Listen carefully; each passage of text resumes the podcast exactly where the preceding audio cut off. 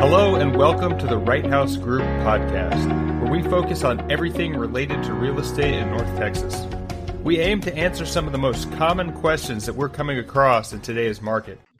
Today, we're going to be talking about the specifics of getting your home insured and what that generally covers. Ron, can you talk to us a little bit about like what can I expect to be covered if I'm going to get a quote generic insurance policy? Sure. So there's there's three main areas on a home home insurance quote. The first is going to be the property itself. So you're the structure that you're buying, the home. There's also personal property that goes with that. So if you take the home, you, you cut the top, the lid off the roof, you turn it upside down. Everything that falls out, that's your personal property. So those two things are are the first section, otherwise known as property. I want to ask a quick question on personal liability. That's generally up to a set amount, right? Like you'll get correct okay. Correct. Per- personal liability with most of the companies that we work with $500000 is the maximum coverage. Some companies will go to a million. If you're in a high-end home you know say a million dollar home and we go to a different set of home insurance companies we can start talking about higher amounts. Okay.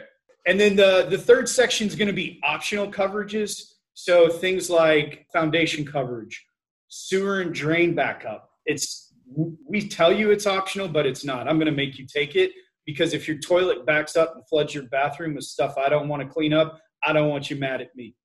That's the reality. It's not expensive and it's something that needs to be on there. Identity fraud is another one that you'll see people put on there um, to make sure that that that end of things is taken care of. Is general liability or personal injury covered in those, or is that an additional insurance you would need to buy? Like if someone's over at your house and breaks their hip? So, underneath the liability umbrella, there is medical payments to others, and then there is personal liability.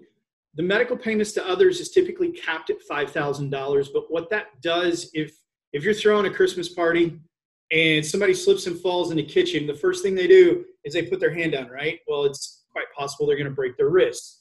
They go to the hospital, they're going to be out the deductible. If they came back to you and said, hey, you know, you really should have cleaned that up. Can you help me out here? The medical payments portion is going to cover that deductible amount. If they decide to sue you beyond that $5,000 maximum, that's where personal liability comes in. You see this with people with pools. Somebody's running around the pool deck, they slip, they fall, boom, they hit their head. If they determine that it's worth suing you over that, the liability is going to provide you lawyers, number one, so that you don't have to pay for defense and number two, if a settlement is judge uh, is rendered, they're going to cover that uh, that judgment up to the policy maximum. If if I had a swimming pool, I'm gonna. Are you going to have a higher premium, or are you going to have an additional layer of insurance?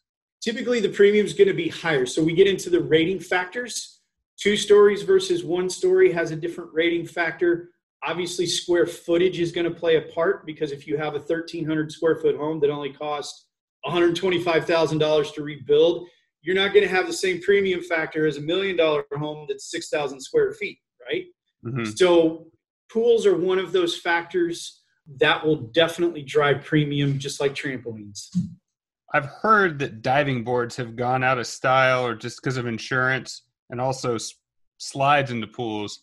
Is that strictly because of insurance or why can't I go off someone's diving board anymore?